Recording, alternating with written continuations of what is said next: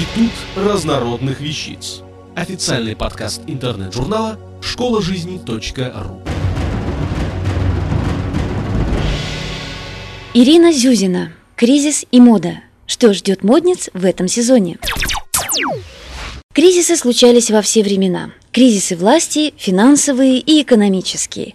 Влияли они на благосостояние людей, а значит и на их образ жизни и стиль в одежде. Даже богатые в такие моменты становились бережливее и скромнее в своих запросах. И сейчас можно услышать, как прагматичные европейцы и американцы изо всех сил стараются экономить. Было такое и раньше.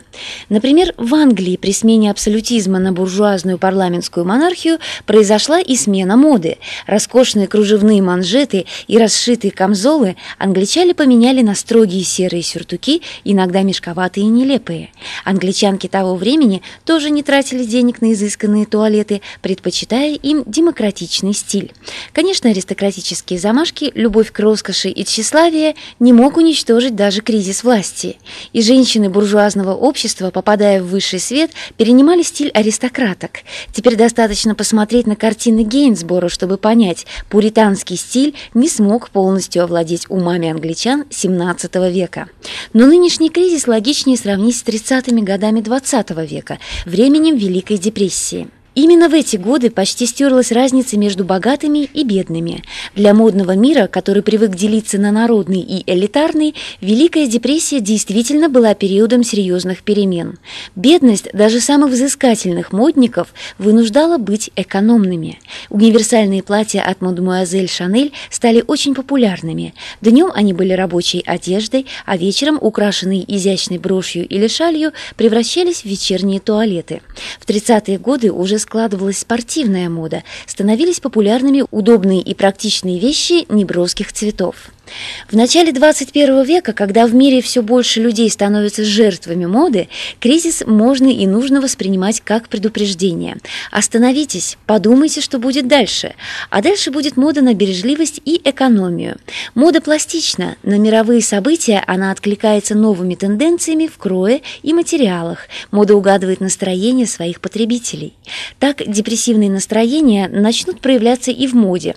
Закрытой одеждой, водолазки с длинными рукавами, женские брюки, непрозрачные колготки, плотные ткани и темными тонами – черный, фиолетовый, холодный серый и темно-синий. Экономическая депрессия введет в моду дешевые грубые ткани – вискоза, акрил, твит, простая шерсть, сделает одежду универсальной. Все та же водолазка, белая рубашка, маленькое черное платье. Трудно сказать, что в кризисной моде имеет экономические причины, а что психологические. Например, черный цвет может быть одновременно цвет цветом депрессии и экономии. Одежда так или иначе является отражением настроения ее владельца. Хотят они того или нет, но заядлым модницам придется изменить свои привычки. Шопинг перестанет быть привычным и приятным занятием. В целях экономии модницам придется обходить стороной дорогие магазины и искать магазины подешевле. Автоматически придет мода на бедность. Большие не по росту майки, подростковые штаны, панковский прикид, броская дешевая бижутерия. Все это станет вынужденным ухищрением модниц в борьбе борьбе за статус модницы, который нужно поддерживать и во время кризиса. Кризис заставит модниц смотреть на свою одежду ироничнее и проще. Парадокс будет в том, что недоступные вещи станут еще недоступнее, ведь кризис не даст возможности жить по принципу «захочу, заработаю» или «захочу, возьму кредит». Теперь глотать слюну при виде норковой шубки или приличных зимних сапог модницы будут в тайне, чтобы не показаться смешными. Главным девизом модниц станут слова «простенько, чистенько, значит хорошо». А исследование бабушкиных сундуков окажется не менее увлекательным занятием, чем шопинг.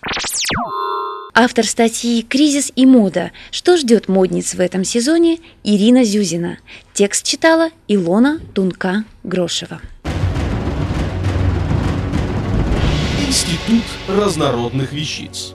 Официальный подкаст интернет-журнала школа